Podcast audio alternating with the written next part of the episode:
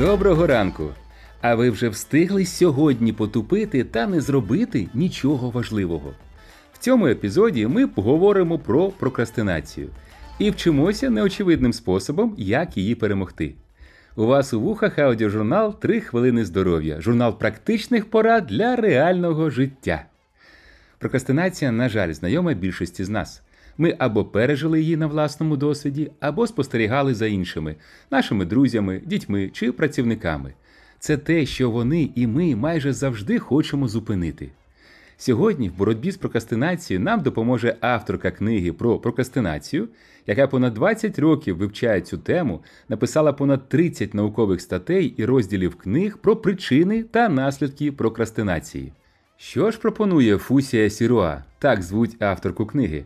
Давайте послухаємо пряму мову. Прокрастинація має для мене особисте значення. Я була свідком того, як вона завдала шкоди членам сім'ї та навіть мені. Пишучи свою книгу, я зрозуміла, що я більше прокрастинатор, ніж я хочу визнати.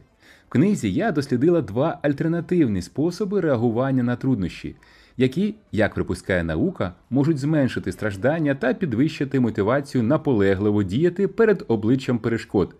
Ці альтернативні способи співчуття до себе та самоспрощення. Чому саме вони? Тому що наукові дані показали, що вони можуть зменшити прокрастинацію та допомогти нам досягти наших цілей. Що ж робити? По-перше, перетворити самокритику на самодобрість. Наступного разу, коли ми будемо зволікати, ми не будемо звинувачувати себе у труднощах і не будемо робити негативних суджень про себе чи свій характер. Ми не збільшуємо свої страждання, дотримуючи нереалістичних очікувань або наполягаючи на тому, що маємо бути ідеальними. Натомість ми ставимося до своїх труднощів, недоліків і невдач із теплотою, відкритістю та прийняттям. Пам'ятайте, що ви не перший, хто зволікає, і не останній. Знаючи це, вам буде легше відкрито визнати, що ви зволікаєте, і звернутися за допомогою до інших, щоб повернути вас на правильний шлях до ваших цілей. По-друге, ми становимося уважними до своїх емоцій. Це передбачає відступ від наших негативних емоцій і прийняття збалансованого, неосудливого погляду на них, а не придушення або уникнення цих емоцій або негативних думок, які їх викликають. Уважний підхід до наших емоцій допомагає нам не надмірно реагувати на наші прорахунки, помилки чи особисту невідповідність, а також не застрягати в жалі до себе. По-третє, ми себе прощаємо.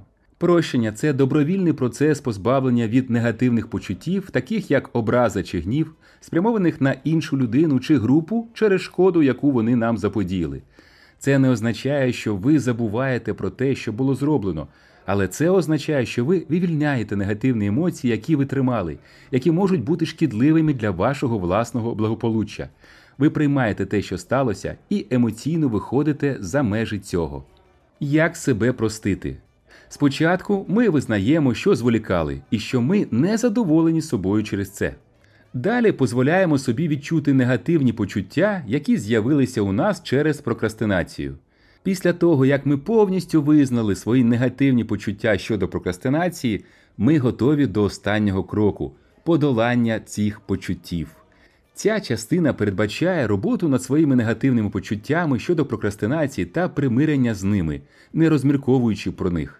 Якщо ви скептично ставитесь до того, що прощення та співчуття до себе можуть допомогти зменшити прокрастинацію, це не дивно.